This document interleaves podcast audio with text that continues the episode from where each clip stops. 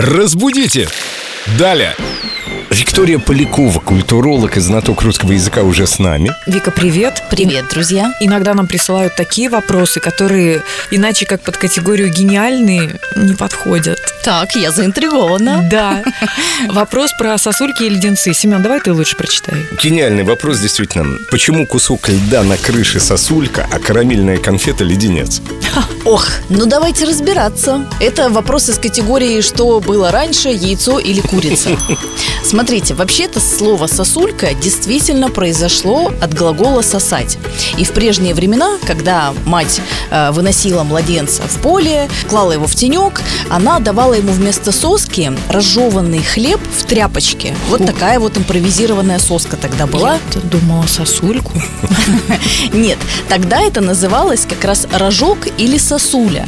И в дальнейшем уже подобные леденцы, конфеты, пряники э, вытянутой формы назывались тоже сосулями или сосульками. И как-то так вот пошло, что, соответственно, вот эти вот ледяные наросты зимой тоже стали звать сосульками.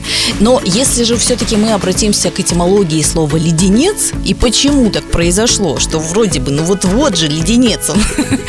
Этимологический словарь Фасмера говорит о том, что лед, точнее леденец, не в значении холодный, а в значении прозрачный, то есть растаявший сахар, поэтому леденец, а не потому, что он ледяной.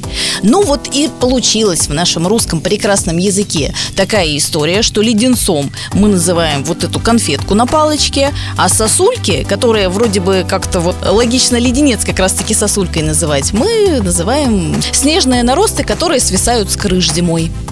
Все перепуталось опять. Значит, это потому, что прозрачный, а это потому, что по форме похож. Да, совершенно верно. Нужно написать объявление «Дети, сосульки вам не леденцы».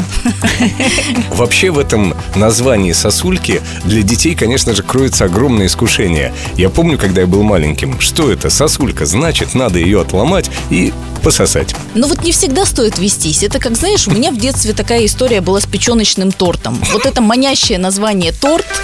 А у меня со сливочным маслом. Друзья, сливочное. Ну это же масло. А если бы мыло было сливочным? Ужас какой. Обязательно попробовали бы и мыло. Вика, спасибо тебе за такой подробный и интересный рассказ. К следующим вашим вопросам мы вернемся в следующий раз в это же время. Спасибо. Разбудите! Далее!